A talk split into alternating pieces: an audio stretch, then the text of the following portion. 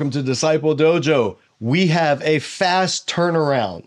What I mean by that is, very recently, we had Dr. Jay Sklar in to talk about his new commentary on the book of Leviticus in the Zondervan Exegetical Commentary Series. If you missed that, go check it out. I'll put a link in the video description. Jay also has a commentary on the book of Numbers that has just come out in the Story of God Bible Commentary Series. So our man Jay Sklar has been very busy churning out biblical knowledge, and I love it. I told Jay he'd have to come on and talk about the Numbers commentary as soon as it was released. I ordered a copy. I read through the introduction. Numbers is probably my favorite book in the Pentateuch. I've said before, it's a toss-up between Genesis and Numbers. I've taught through Numbers twice on two different occasions for a year each time. Numbers is a great book. It gets a bad rap. So I was excited to have Jay back on Disciple Dojo only after a few weeks since he was last here to talk all about the book of Numbers. We had a great discussion. He is a brilliant, gifted, and incredibly gracious scholar. He's a fellow Gordon Conwell alumni and just an all-around awesome guy. So I am so thankful that he agreed to come back to the dojo and to talk more Bible nerdiness. If you appreciate these type of interviews that we do, the best way you can help us to do more of them is by helping us grow this channel. And the best way you can do that is by subscribing if you haven't done so already. Click the little notifications icon. That tells YouTube, hey, we like this channel. We want to see more of it. We think you should bump it up in the algorithm so more people can discover it. And those things don't cost anything, but they really do help us out. So if you haven't already done so, I would invite you to do that. And I also invite you to pray for this ministry. Pray that the Disciple Dojo as a channel reaches the people who need to see it, that people would get excited, that people would get fired up by going deeper into biblical nerdiness, that they would have transformational encounters with Scripture, that they would start to see things in the text that they never noticed before, that they would be motivated to take seriously their calling to be disciples of Jesus and to study and learn and absorb God's word, to, as our friend Dr. Drew Johnson said, to move from Bible literacy to Bible fluency. All of that is what we want to encourage here at Disciple Dojo, bringing solid, in-depth biblical scholarship of the highest level and presenting it to viewers in a way that anyone who's interested can appreciate and can glean from. So that's what we do at this channel. If you're on board with that and you want to help us out, then like I said, subscribe, click the like button, share Disciple Dojo videos, poke around here on the channel, look at some of the other people that we've interviewed. Even just this week, we've had some phenomenal guests here on Disciple Dojo. So just take a look, see what we're about, do all those things after watching this awesome discussion that we had with Dr. Jay Sklar.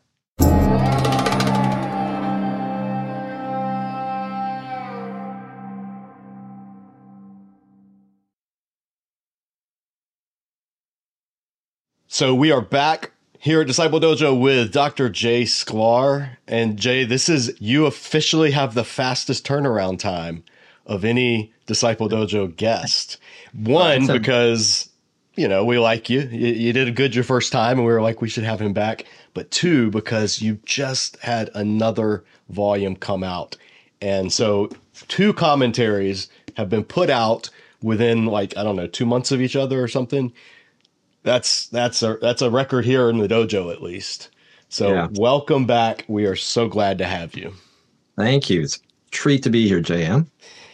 Now, your commentary that just came out, the Story of God Bible Commentary Series, for folks who don't know, that's the one. We've mentioned it before. In this last discussion, actually, you brought up Chris Wright had done the Exodus volume in it. Yes. You have done Numbers. Is this the one that Carol Kaminsky has First and Second Chronicles coming out, or is that another series? Yeah, Carol Kaminsky's doing Chronicles in that.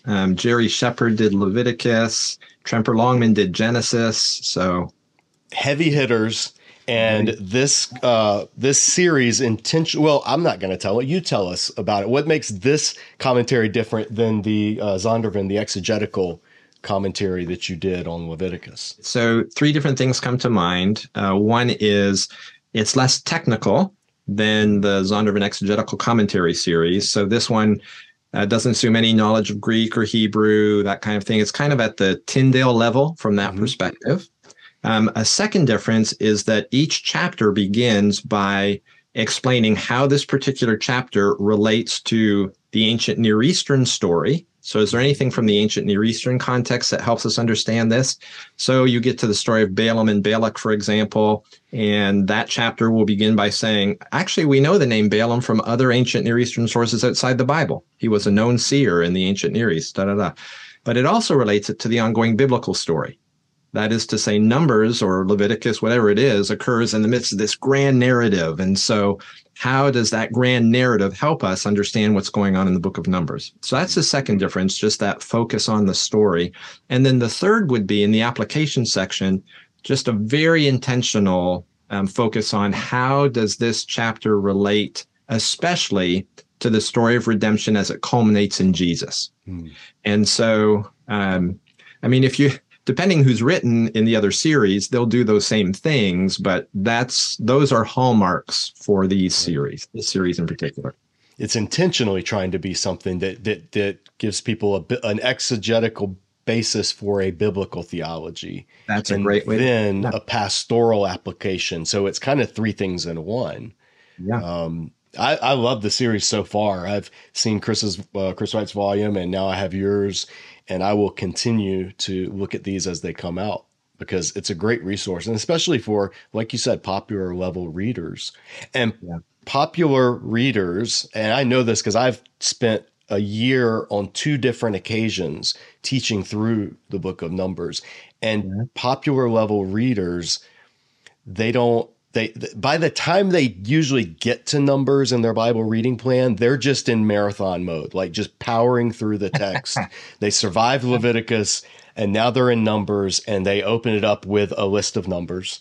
And the longest, most repetitive chapter in Scripture, or at least most repetitive for sure.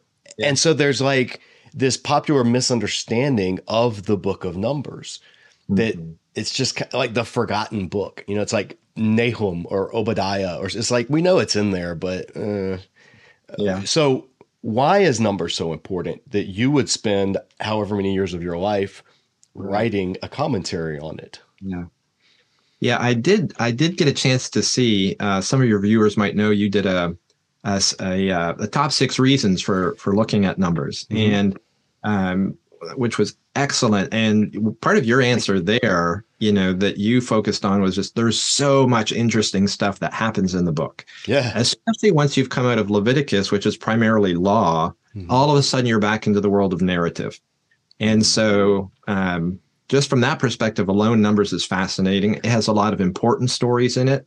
One of the crucial stories that keeps getting returned to again and again in the scriptures is the faithlessness of the Israelites to march into the land, Numbers 13 and 14. So that's in there.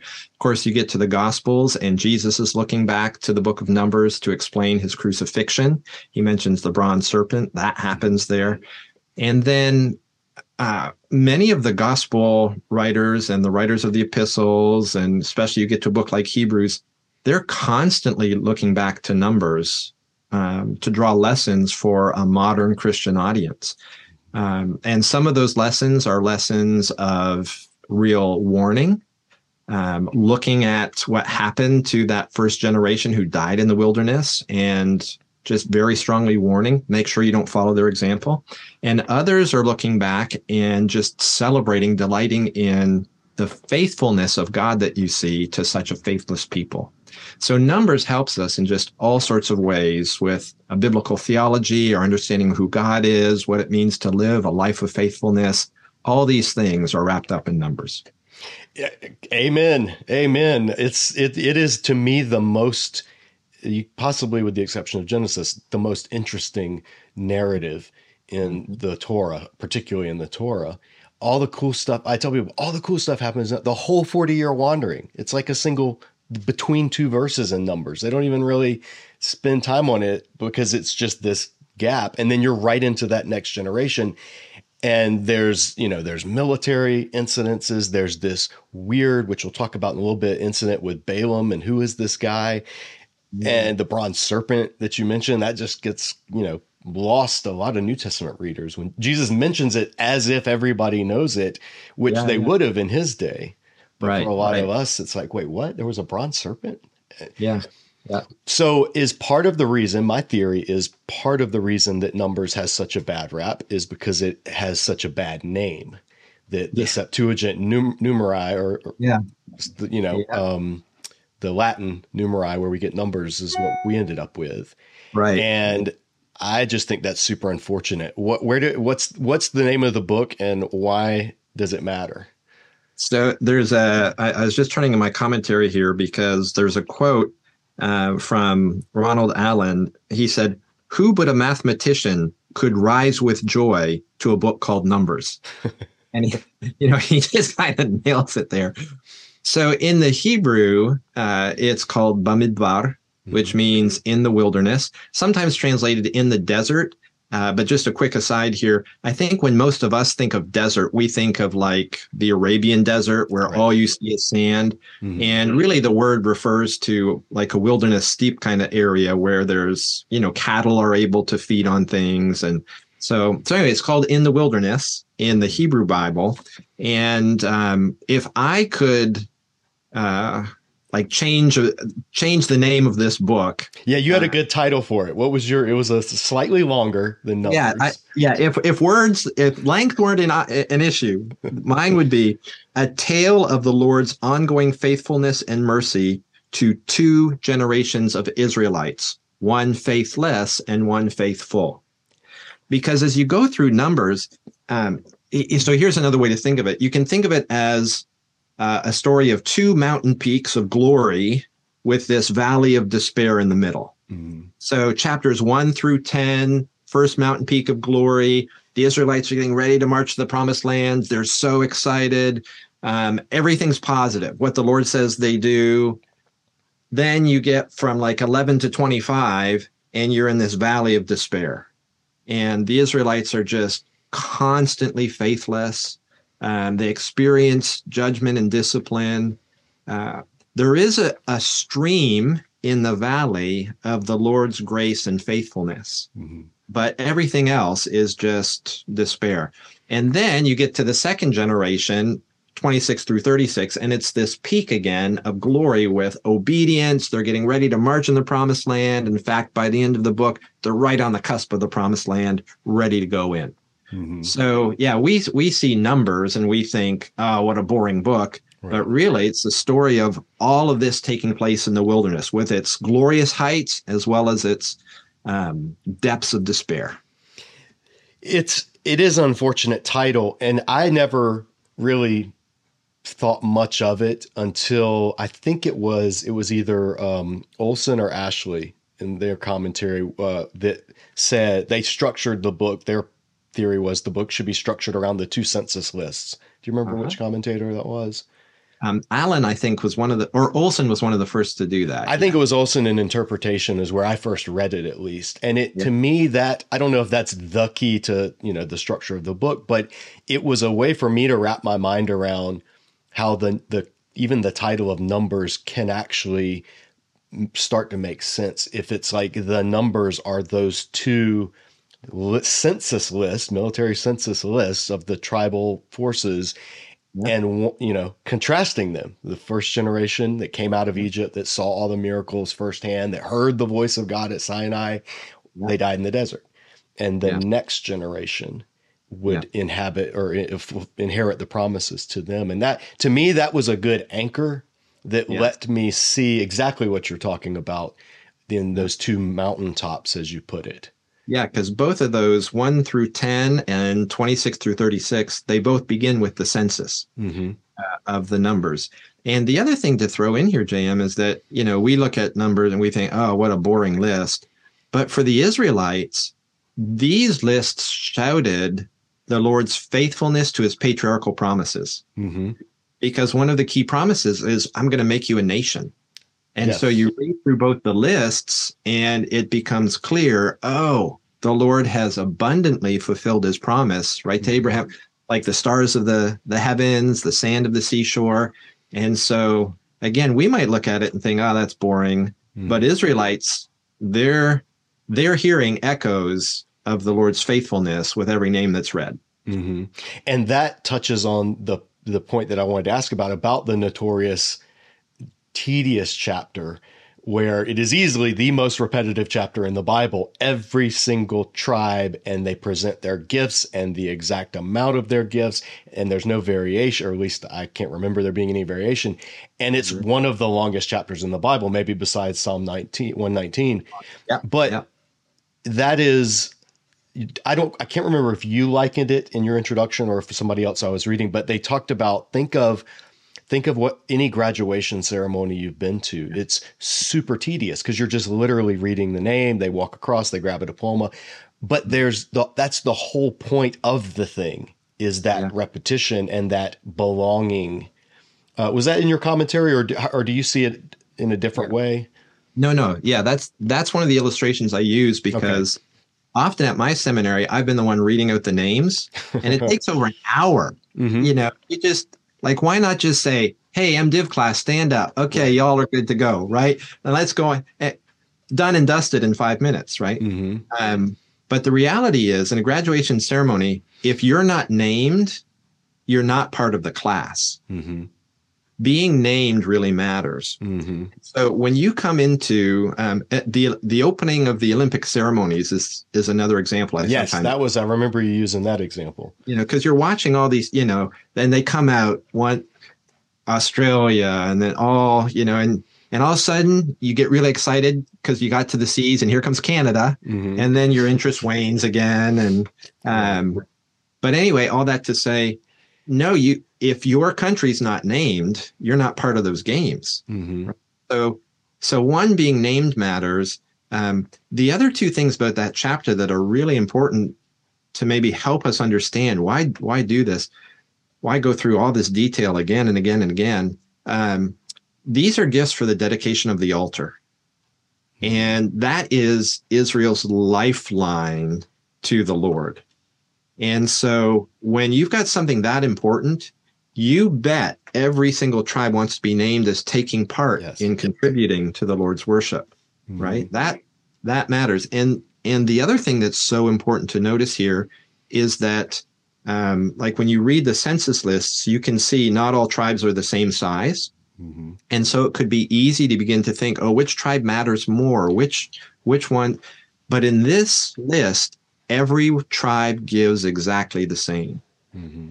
And it's actually one of the themes of Numbers, the unity and the parity of God's people. Mm-hmm.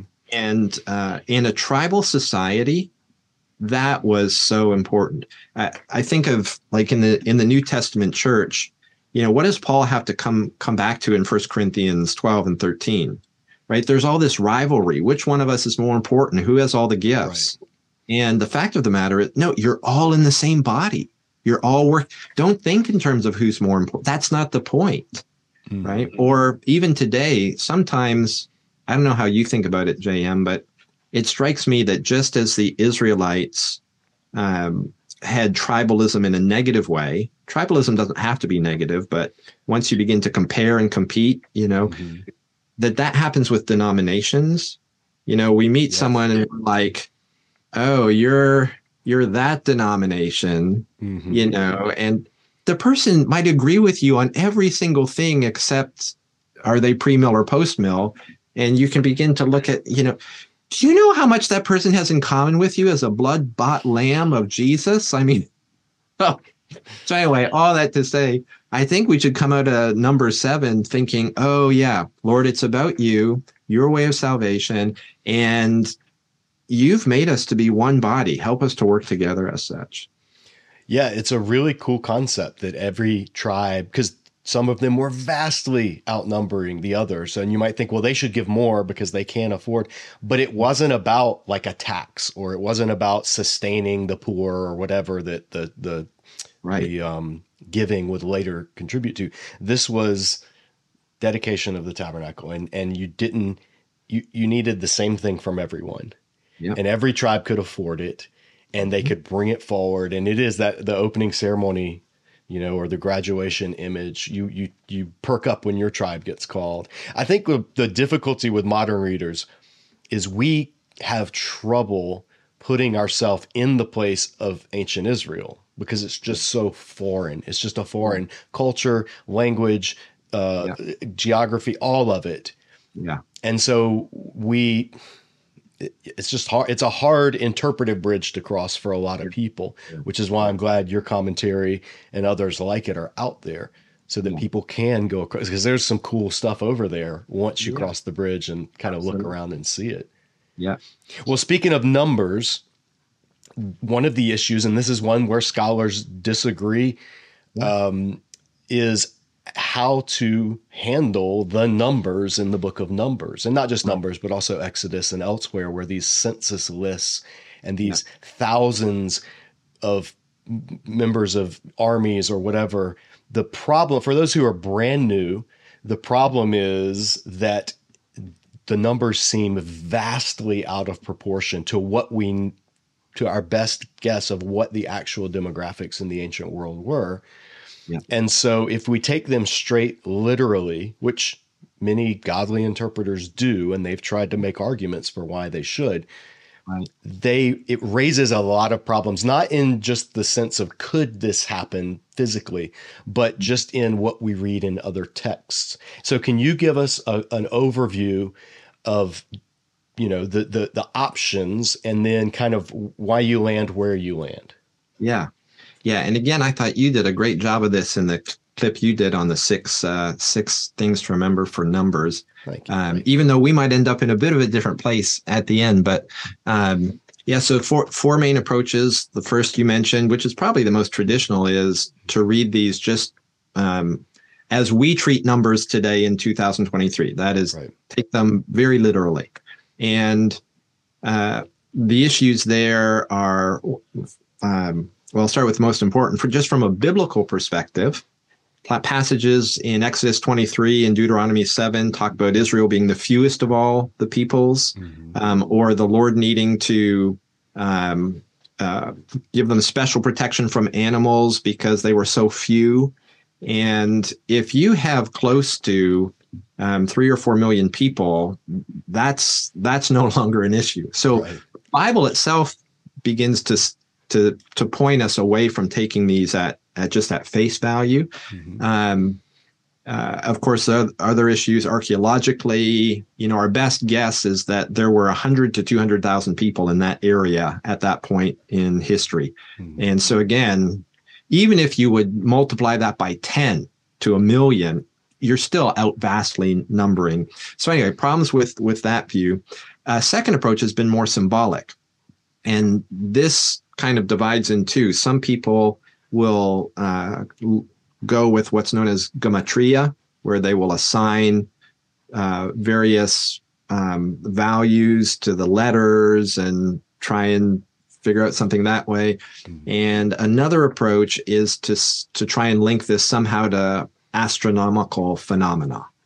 And but there are most have abandoned any of those approaches because it's hard to be consistent with them, and they seem very subjective at the end of the day. So then the third and fourth approaches. The third is the number for 1,000, Aleph, can also refer to a troop or sometimes a clan. And so the suggestion there is, if you have 23,000, it's really a reference to 23 clans or regiments or groups or something like that.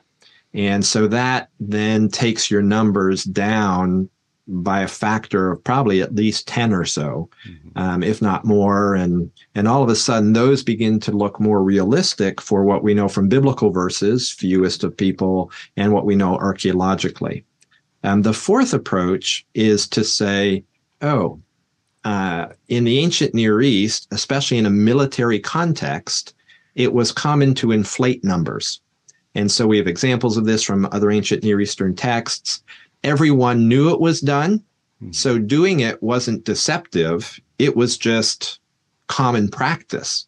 And so from that perspective, it would say they're reporting 603,000, but everyone knew you had to reduce that maybe by a factor of 10 or something like that. So those are the main approaches. The first two probably seem least possible to me. I lean towards the latter, but as you're reading the numbers, I think we just need to be aware ancients didn't always use them the way that we do today in 2023.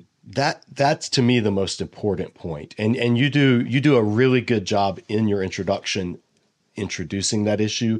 And then you do what I, in my study Bible reviews here on the channel, what I encourage people to look for resources that do. You lay out different arguments as fairly as possible. Now, you weren't writing a whole essay on that. You just had a couple of paragraphs that deal with it. But you did all the things I think a good study Bible would do is, hold on, my phone's going off. There we go.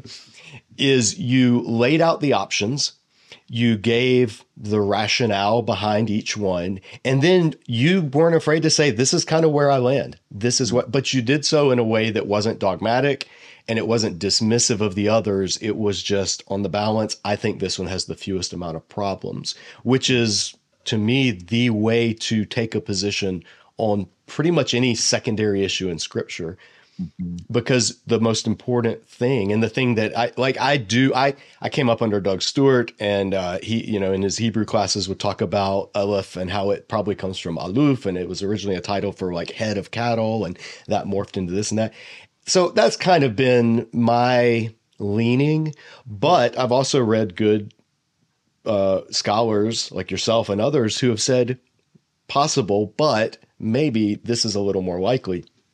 And so at the end of the day, you can't take a dogmatic approach, but you can highlight exactly what you highlight, which is the ancients didn't use numbers for mathematical demographic precision the way we do. And that's the big, I think that's the big takeaway, no matter which solution you end up adopting. Yeah, absolutely. Yeah. A lot of times, one thing I've learned over the years, JM, is that, you know, you might have two differing opinions. It's super helpful to ask, but where do they overlap? Like, especially if you're like, I'm 60-40 or I'm 70, is just to ask, well, regardless of which it is, what would they both agree on? Mm-hmm. And sometimes there's such a large center of overlap that practically the difference begins to fade away. Not always. But sometimes that happens, and that can be super helpful. Yeah. Carmen Imes and I were literally just talking about this yesterday at almost this exact time of day when talking about when scholars disagree. And we were talking about when you have to disagree with somebody who you actually really like and are friends with, but you take a different position than them, and how you navigate that. But that is looking for the similarities, looking for the common ground, and then letting your differences rest on that foundation, I think it's fun. It's edifying. It sharpens us. Yeah. It's like, that's what good sparring should be in a martial arts context is, we're on the same team. We're trying to make each other better. Now let's go at it for a minute. And then when you're done, you hug and thank your partner. Go ahead. On the other side of that coin, the other thing that's been super helpful for me over the years to realize is simply this, that a lot of times I used to approach things as it's black or it's white. It's one or the other. And just realizing over the years, no, for a lot of biblical or theological arguments, you're actually weighing evidence. And as you weigh evidence, so in my mind, I have this scale. At one end is you say, nope, impossible. At the other end, you say, absolutely. Right in the middle is possible.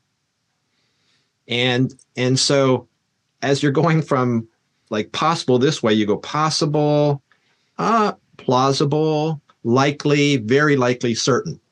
Or implausible, unlikely, very unlikely, impossible. And having that range is so helpful for me to know, like resurrection, absolutely, exactly. Right?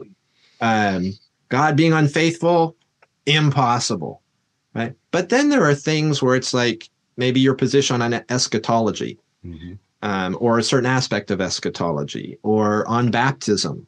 And, there are different things where you're like, well, I'm post-mill or pre-mill but for me, it's kind of into the, and you might choose category likely or probable.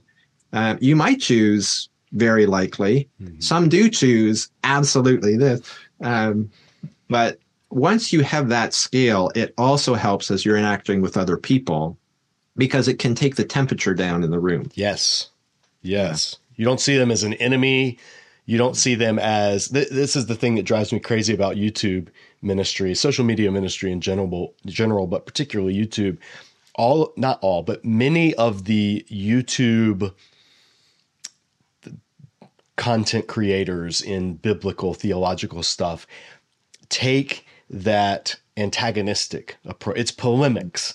They're always mad about something, or they're always warning the flock about something. And there are things to absolutely warn the flock about. And there are things that are absolute godless heresy that I would proudly stand up and say, that is nonsense. But there are not as many of them as some people out there would lead us to believe. And there are some even in scholarly circles that draw tighter circles around their camp and see those outside of those circles as suspect at best, and, you know, wolf in sheep's clothing at worst. So thank you for not being that.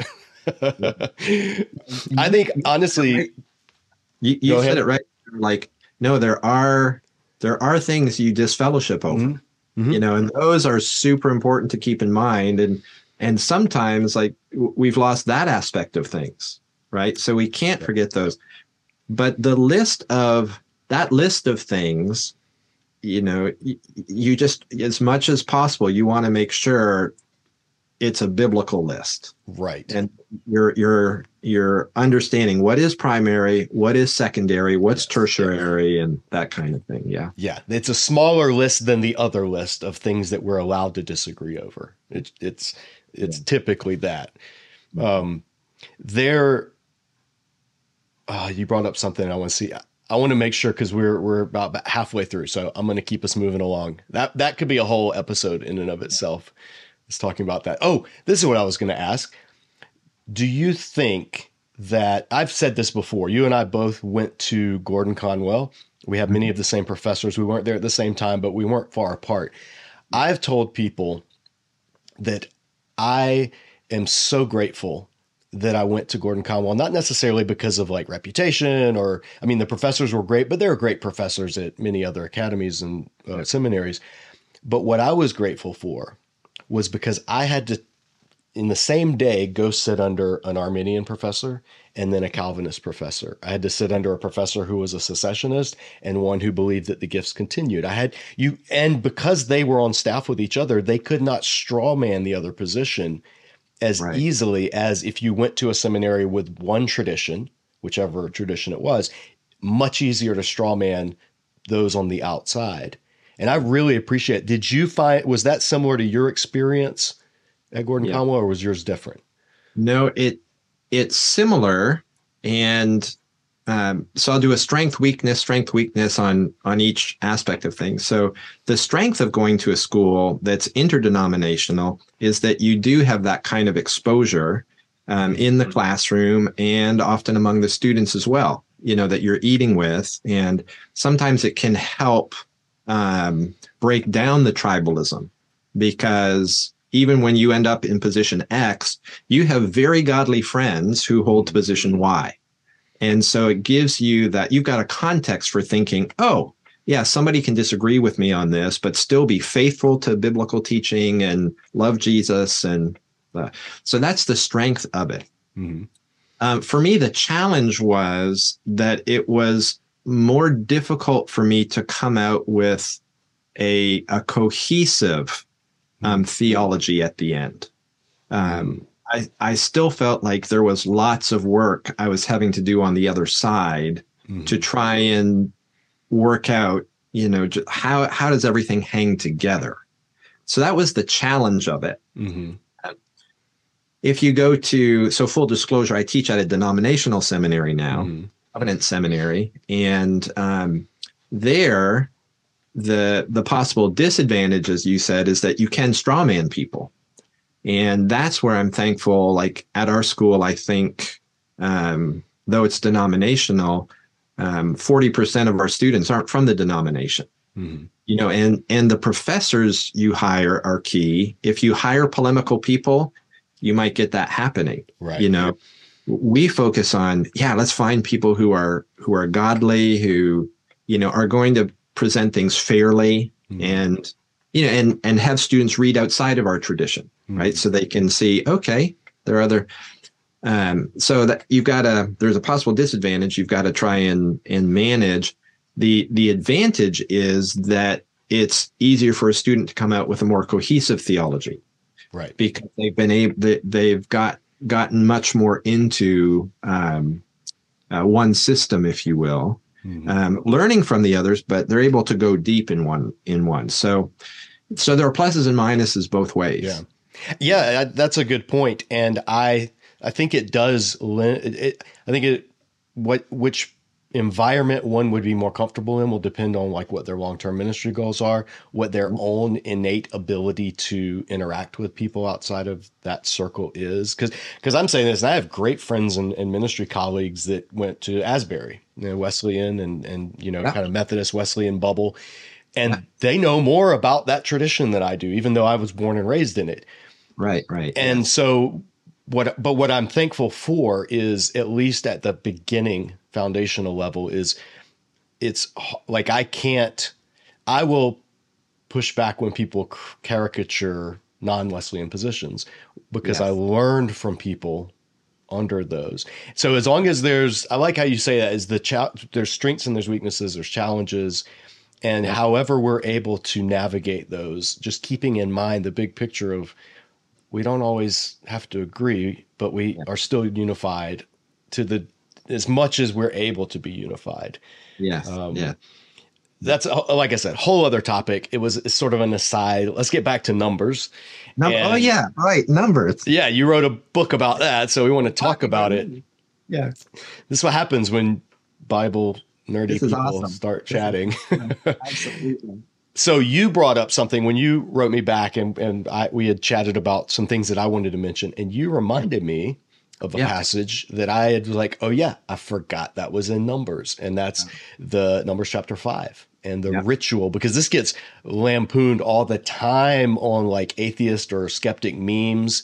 Yeah. This is pointed to regularly as an example of how the Bible had these trial by ordeals, and the women were, you know, guilty until proven innocent and all of this stuff, which is just the opposite of right. what the passage is about. But what I'm going to do is pull up, so now viewers can see both of our lovely faces, but they can also see the text of Numbers 5. I've got the Hebrew on the left, and then I'm just, since you're a good Gospel Coalition guy, I've got the ESV pulled up. Like to accommodate my guests, so I love NIV too. So okay, well, I wasn't going to presume, but yeah. but it also, you know, the kind of more literal in this, at least in some of the things, might be a yep. little easier to track. But Numbers 5, what is going on with this? As you can see on the viewers can see on my screen, a test for adultery. Right. So can you explain this ritual? Yes. And then why this is not just a barbaric, woman-hating, awful thing that we should tear out of our Bibles. Yeah. So when you read through the text, the basic ritual goes like this. A husband has suspected his wife of adultery. So they go to the tabernacle together. They come before the priest, and a ritual ensues. And in the ritual, the woman looses her hair.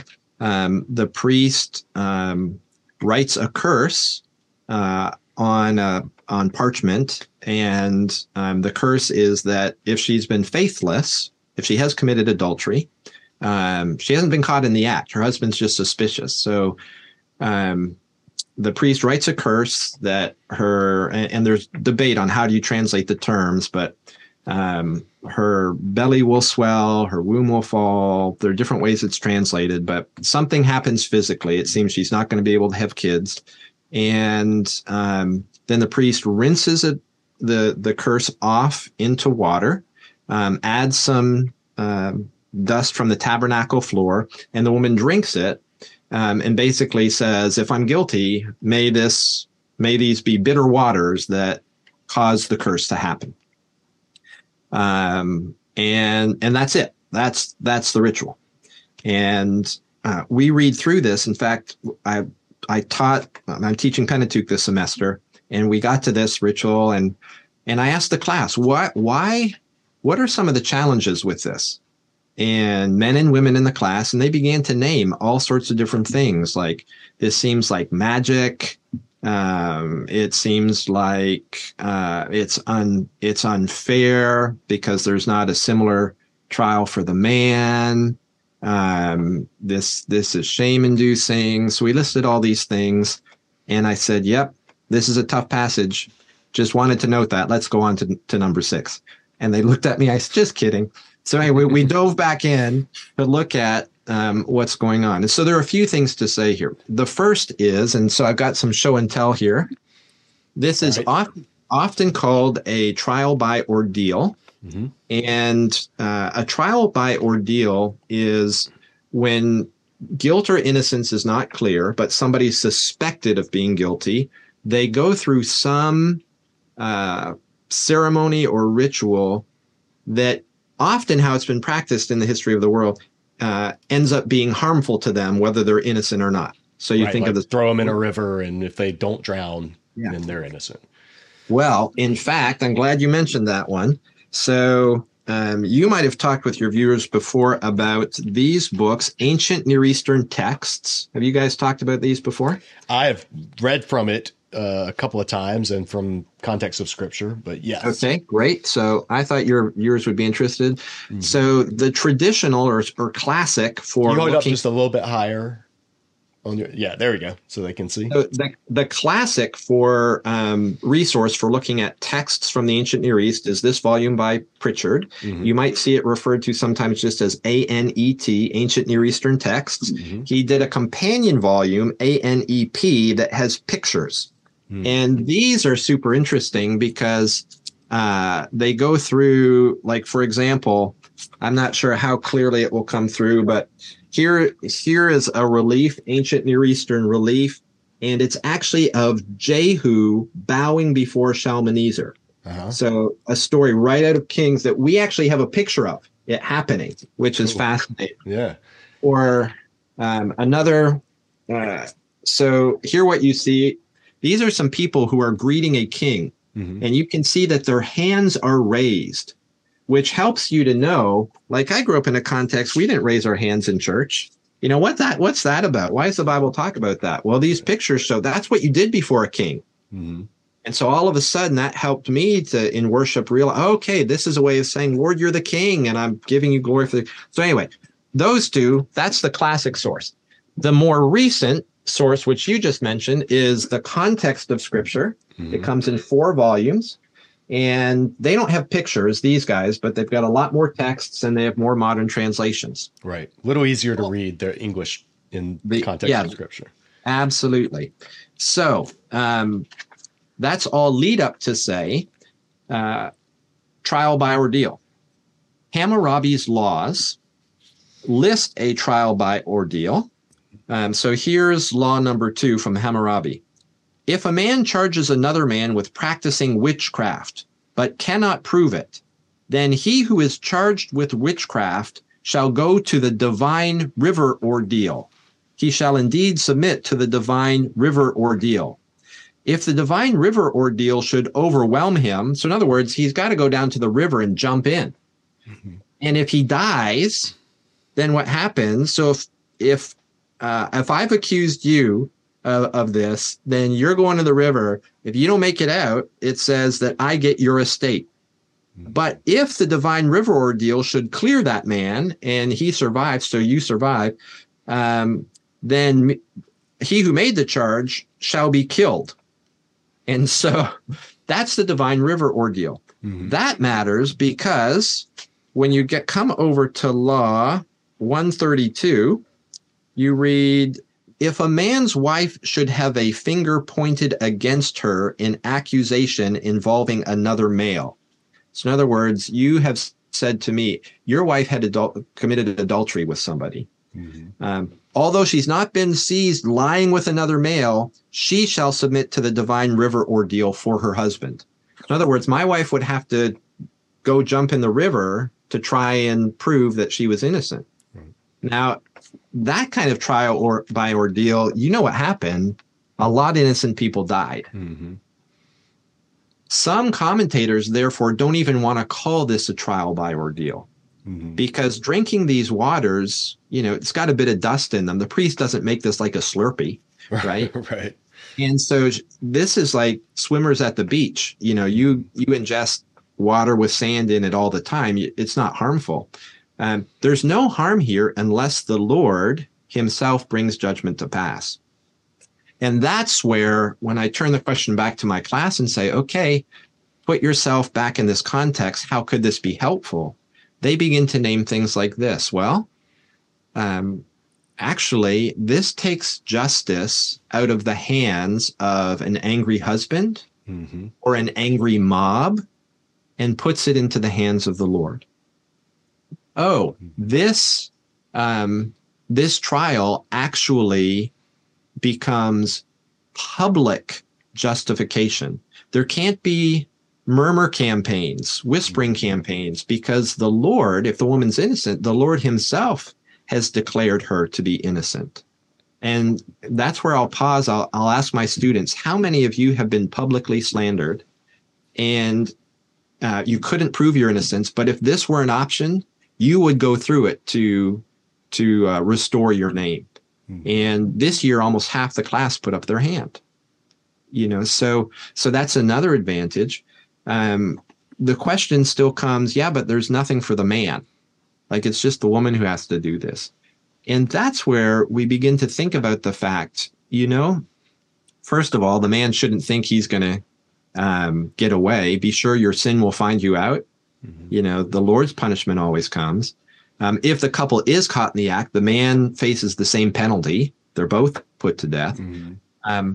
But the other thing that we remember is many of society's laws are there to protect people from unjust suffering.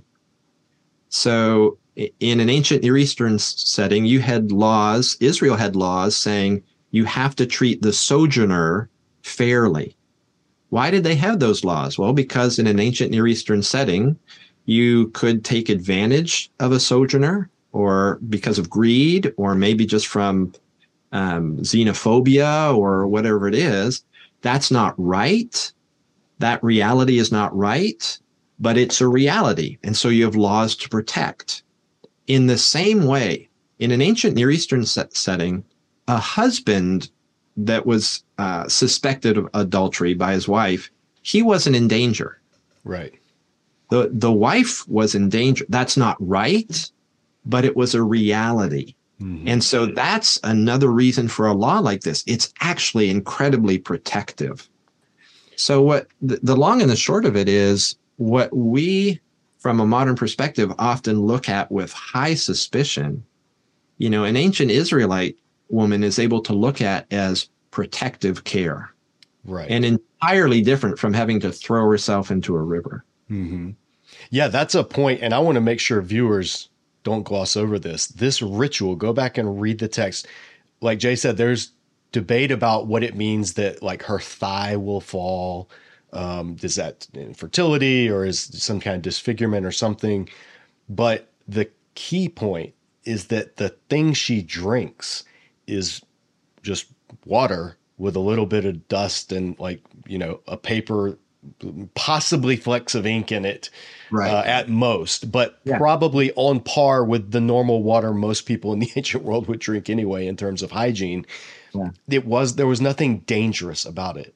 Right. Only God would have to supernaturally intervene in order for the curse to take effect. That's the point that's missed by all of the people that just throw this verse out as, you know, whatever, magic or, you know, misogyny or this and that. Do you find any value in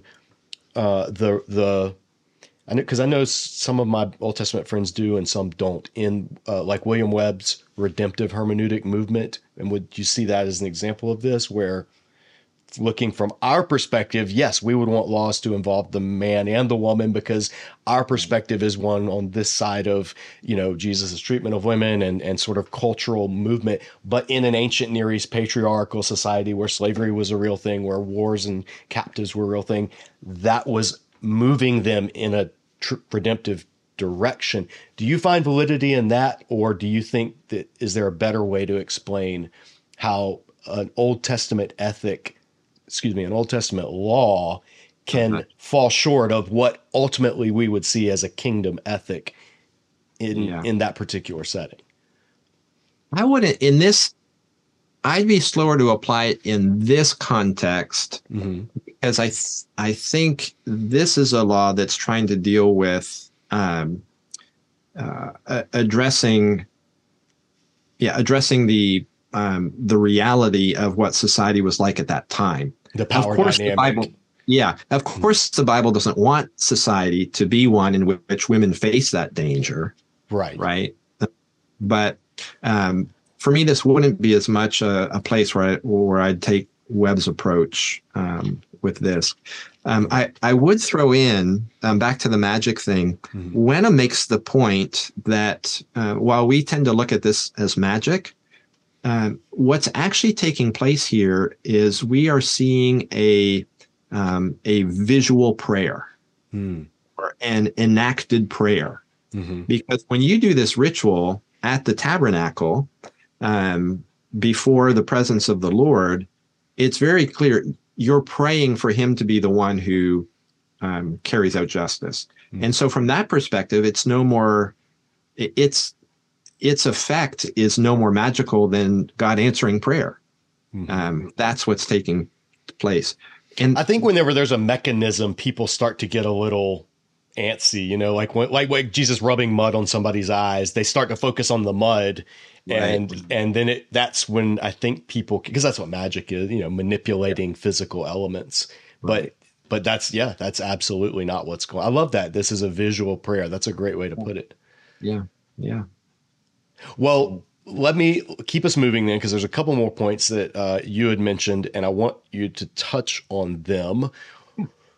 One was you talked about there's some concepts and numbers that are not always appreciated, but that are important. You gave the example of the Lord as king and palace tent in Israel's midst. I saw that you have a visual of that in the commentary, I believe. I don't think I was making that up. No, here it is. So, again, I'm not sure how clear this is going to be. I can see it. Can see exactly what you're saying. Right.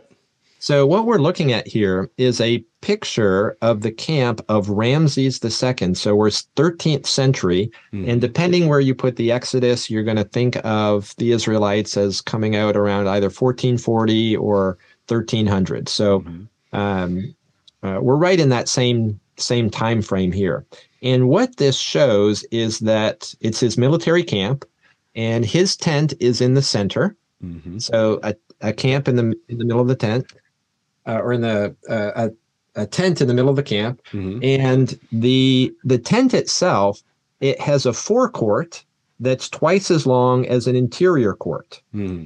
And of course, the holy place is twice as long as the most holy place in Israel. And in the interior court, or interior room, antechamber, it has a picture of the Pharaoh's cartouche, so the symbol of the Pharaoh, and it is surrounded on either side by winged heavenly beings that are, holding their wings up. Around the cartouche, almost like in a protective way, which of course, so it's fascinating when you see that, you realize, now this actually, Jam, it makes some people nervous because what I'm saying here is there are all sorts of parallels. And I'm not just the one saying, lots of people are pointing out the parallels between Pharaoh as king in his tent with this kind of structure in the middle of the camp, and Yahweh as king in his tent in the middle of the camp. And sometimes the parallels make people nervous because it's like, this feels like it's somehow derivative. If this is copying, it's somehow less. But I think the proper way to think about it is that the Lord is a master communicator. And so if he's going to let Israel know, I'm the divine king in your midst, what communicates that most clearly? Well, I'm going to put myself in a tent that you'll recognize as a king's tent, And so, the Lord is divine warrior king in the midst of his people. Just looking at the structure of the camp, once you put it in its ancient Near Eastern setting, that becomes really clear. It is. Yes, it is crystal clear. Two summers ago, we did a video series here at the dojo on the backgrounds of Sinai. And that was one of the exactly what you're saying. I'll put that up for viewers that want to go check it out. John Currid has done a lot of work on that and the Egyptian parallels and the structural parallels. And we looked at other stuff by Morales and Kathy McDowell and everything, but it was God doing exactly what you're talking about. Like, you're going to speak to a people. Well, you're not going to speak an alien language using alien symbols. You're going to use something that they already grasp, but take it to the nth degree. Right. And that's a great example. I love that. That's yeah. Well, tell me about how Numbers 14:33, and I'll put these up on the screen, helps us understand Exodus 34:7. In Numbers 14:33, is that right? Yeah. Yeah. And it says, this is God punishing those, the unfaithful generation. It says, but as for you, this is verse 32, but as for you, your dead bodies shall fall in this wilderness, and your children shall be shepherds in the wilderness 40 years and shall suffer for your faithfulness until the last of your dead bodies lies in the wilderness, according to the number of the days in which you spied out the land, 40 days, a year for each day. You shall bear your iniquity 40 years, and you shall know my displeasure. Now in Exodus 34, this is when God passes before Moses. This is before this, obviously. God passed before Moses on Sinai when Moses is in the cleft. And verse 6, the Lord passed before him and proclaimed, and this is his divine name, Yahweh, or the Lord, a God merciful and gracious, slow to anger, and abounding in chesed, steadfast love, and faithfulness, keeping chesed for thousands, forgiving iniquity and transgression and sin, but who will by no means clear the guilty, visiting the iniquity of the fathers on the children and the children's children to the third and fourth generation. Mm-hmm. So you got these two verses. How do they inform one another at all? So we love Exodus 34:6 to 7a, where it talks about the Lord being gracious and forgiving. And then we get to 7b, who visits the iniquity of the fathers on the children of third and fourth generation. Mm-hmm. And we stop and we're like, wait a second, that sounds at first glance like, I guess you don't sound at first glance, but first glance, it looks like the Lord is saying, I'm going to be angry with the kids because of you. Right. Which, of course, goes against what he says in Deuteronomy, that children won't be put to death for the sin of the fathers, right? So we know it can't mean that. What in the world does it mean? And there are different explanations, but the two that seem most likely to me is that when the Lord is saying, to the third and fourth generation, he doesn't leave the guilty unpunished. He's saying either that, even if I'm patient and don't punish in the first generation, or the second generation who's doing the same thing, once it gets to third and fourth generation, don't think I'll forgotten. I'll eventually bring punishment to bear. And so in favor of that approach, you see that take place in the book of Kings, right? With Manasseh and those who repeat the same sins, when the punishment comes, Manasseh's included in it. Why? Well, the Lord was patient, skipped over, but he finally brought it to bear. But the other understanding is, when the Lord talks about 3 to 4 generations, it's because in ancient Israel, you had 3 to 4 generations living together. Yes. I was going to ask you that. I love hearing you say that. and what he's saying is, and this becomes a really stark warning, Jam, because he's saying to the Israelites, your sin doesn't end at the foot of your bed. It impacts those who are most closely connected to you. That when I bring discipline for sin on the fathers, guess what? Their whole family is going to be impacted by that. And that's what Numbers 13:34 says. Your children will suffer as shepherds in the wilderness for 40 years. Why? Because the Lord was angry with the second generation? No, it's because that's how families work. right? You're so connected as a family or as a nation. It's like one of those mobiles over a child's crib. You hit one thing and it affects everything else. Mm-hmm. And so is it fair? No, it's not fair. But is it the Lord's fault? No, it's the sinner's fault who's bringing this to bear now on his family. Mm-hmm. So this the warning about the third and fourth generation is really a warning to you and to me. Your sin doesn't end at the foot of your bed, and you have to recognize that when discipline for it comes, that's likely going to impact more than just you. You see this, well, a prime example would be in Achan, you know, when his household and the judgment that they experience. And they, what's worth not missing for viewers is the contrast, third and fourth generation, I think at least, you can tell me if you agree, but third and fourth generation is contrasted with thousands. Yes. In other words, God's overriding desire is to show mercy to thousands, and you might think of generations, where, but his judgment is real, and it does visit, and it does affect household. I'm glad I had always assumed and taught that was the third and fourth generation was specific. I think specifically a household reference because of the what is it called? The head of the household, the Beit Avad, the house of the father, Yeah. Well, I'm glad to hear an actual scholar say that. That makes me feel better.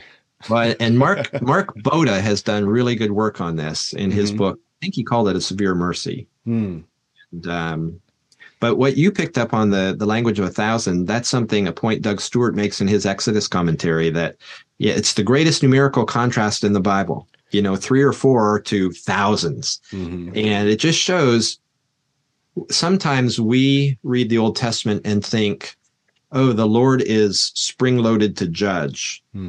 But no, actually, he is spring-loaded to forgive. Right. That's his heart's desire. Well, that's what made Jonah so mad. You know, Jonah was like, I know he's just going to forgive him. I want him to burn. And Jonah would be not buy into the fact that the Old Testament God is a God of anger and hatred. You know, he'd be like, no, he's too loving. He's too nice. He's too forgiving. Well, let's look at one more, because I do want to honor our time, and we're coming up on right at an hour. You mentioned the daughters of Zelophehad. And what, because that seems like at the end of the book, or later in the book, there's just this, right, almost like an appendices or just sort of a, these daughters, and they get some land. What is going on there? Why is it important? I love this story because actually, so they occur in chapters, they show up in chapters 27 and 36. And so remember the two peaks. So we've just gotten to the second peak, starts in chapter 26 with this census of the people. And then in 27, the daughters of Zelophehad, they come and they say, look, our dad's dead. He had no sons, but, and that means when we get to the promised land, we're not going to get any inheritance, and our father's name is going to disappear. And he wasn't part of the rebels with Korah and that kind of thing. He was like a sinful Israelite with everyone else, but we don't want his name wiped out. And the assumption is that if they could inherit the land, and then somebody married into that estate, it would carry on his name through the estate, right? So they come to Moses. And what's beautiful about this is, one, they're believing God's promises are going to come true. So they're the first examples of real faith here in this second generation, right? Women are featured as the first examples of just deep faith in the Lord. And they're saying there's a cultural problem here, and we're asking the Lord to address it. And often we do just the opposite. We say, the Bible's got a problem. It's got to bend to culture, right? But so they make this request. The Lord says they're right. If a man dies without sons, the daughters can inherit. Great. So we go on through the rest of Numbers. We get to the last chapter of the book, 36, And some of the Israelites come and they say, look, that thing that happened in 27, there's a loophole. Because if they marry these daughters outside their tribe, now the land is going to pass into other tribes. And our tribe's inheritance will get smaller. And so Moses goes to the Lord, and the Lord says, yeah, that's right. We'll close the loophole. They can marry whoever they want as long as the person's within their tribe. And so the daughters then end up marrying their cousins. And there are two things we've got to get past here. The one, some of us have to get past the fact they marry their cousins. Right. And this is fascinating. Apparently, 10% of marriages in the world today take place between people who are second cousins and closer. That shocked me to learn that. But modern examples of people who have married a second or first cousin would be Queen Elizabeth II, married her second cousin. Einstein married a first cousin. H.G. Wells married a first or second cousin. Darwin married a first or second cousin. So, that's not a big deal. The bigger deal for us is what they have to marry within their tribe. That's so restrictive. And I think this is where we need to recognize, in a modern setting, we prioritize romance when it comes to weddings or when it comes to marriage. Right. Throughout the history of the world, people have prioritized other things like strengthening kinship relations, economic stability. Romance, it wasn't unimportant, but it didn't lead the pack. And so whereas we look and think, oh, that's so restrictive, I want to suggest for the daughters of Zelophehad, who realized marrying within the clan will keep the tribe within the land, or within the clan, and will keep the land within the clan, they might have looked at it as anything else would have been selfish.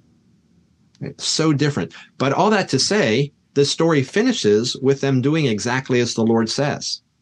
And so this second part of the book, or the second mountain of the book, begins and ends with examples of godly obedience carried out by these women, the daughters of Zelophehad, which to me is just beautiful that they're featured as the examples of faithfulness. I love that, and it's very in line with Ruth, and same instance of women primarily being faithful, and the Bible gives these beautiful counter examples to the stereotypes. So when people stereotype with the misnamed ordeal ritual, because it wasn't an ordeal, but when they say, Bible, there's the misogyny, there are always counter examples that it's like God saying, that's not the full story. Like, I'm doing something else.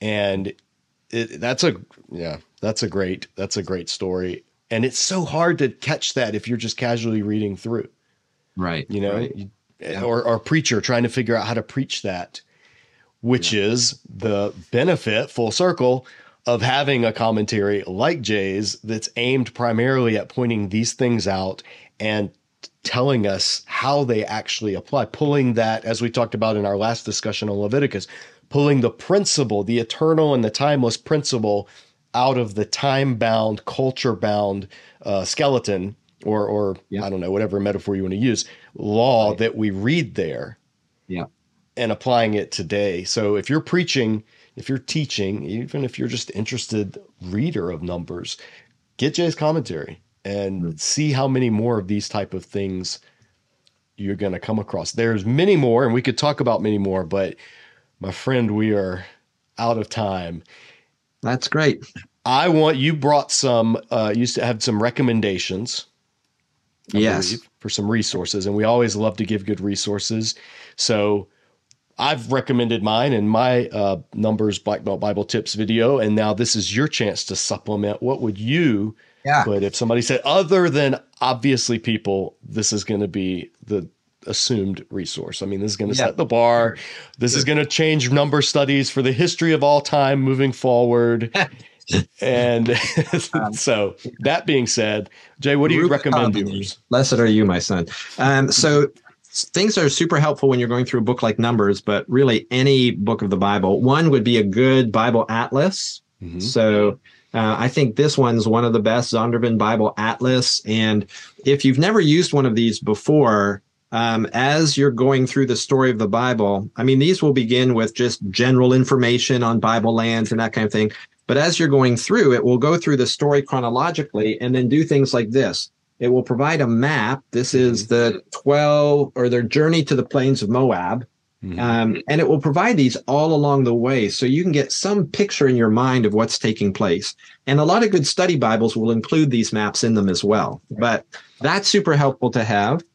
Speaking of study Bibles, there is the you mentioned the NIV Archaeology Study Bible, which I think you said is out of print. As far as I know, yes. And I'm trying to get Zondervan to change that, but you know. All right, come on, Zondervan. This is the ESV Archaeology Study Bible. So it's also very helpful, maps throughout, that kind of thing. And then when it comes to commentaries, JM and I will overlap on technical commentaries. This is my, sorry, I'm looking over to my commentary shelf here. That's fine. This is, so Ashley's NICOT, mm-hmm. Super helpful on just straight exegesis of the text, very good with linguistics, archaeology, mm-hmm. history, that kind of thing. Now, do you throw away the dust jackets, or do you just not have a dust jacket for that one? Because I have friends who throw away the dust jackets, and it makes me cringe that they do. So which camp are you in on this one? I feel hesitant to tell you now, Jay. I knew it. You're one of them. You're one of them. This podcast is now over. we were connecting so well, and I give my friend grief about that when I go in his room. I'm just like, oh, all those beautifully designed dust jackets. They're all gone. But your way looks a lot more professional lined up on the shelf. So keep one though. Ashley's commentary in the NICOT. It's great on those, the things I mentioned. Yes. You're not going to go here for biblical theology. Mm-hmm. So or application. That wasn't part of the design of what he's going for. Right.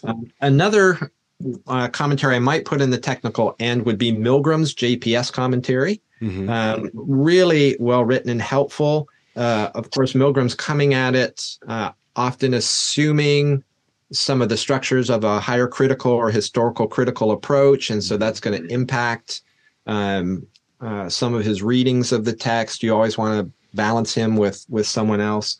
But for more technical, that's super helpful. And then for less technical, so the covers look different now, but Wenham's commentary on Numbers is just excellent. I mean, concise, New Testament links throughout the chapter. So mm-hmm. This one is very well done. I looked in my index in my commentary to see who did I end up quoting the most. I think it was Wenham I ended up quoting the most. So so mine would be at the same level as Wenham's. Mm-hmm. It would differ in that these are meant to have much more application than a Tyndale commentary. Right. And one thing I tried to do in particular is I would end each chapter with the application section. I would typically break that down into 3 or 4 sections. So that could be the 3 or 4 points of a sermon. Mm-hmm. And I entitled each section with a question. Yes, I noticed that. Just to help those who want to try and preach through inductively or mm-hmm. teach through inductively something like Numbers.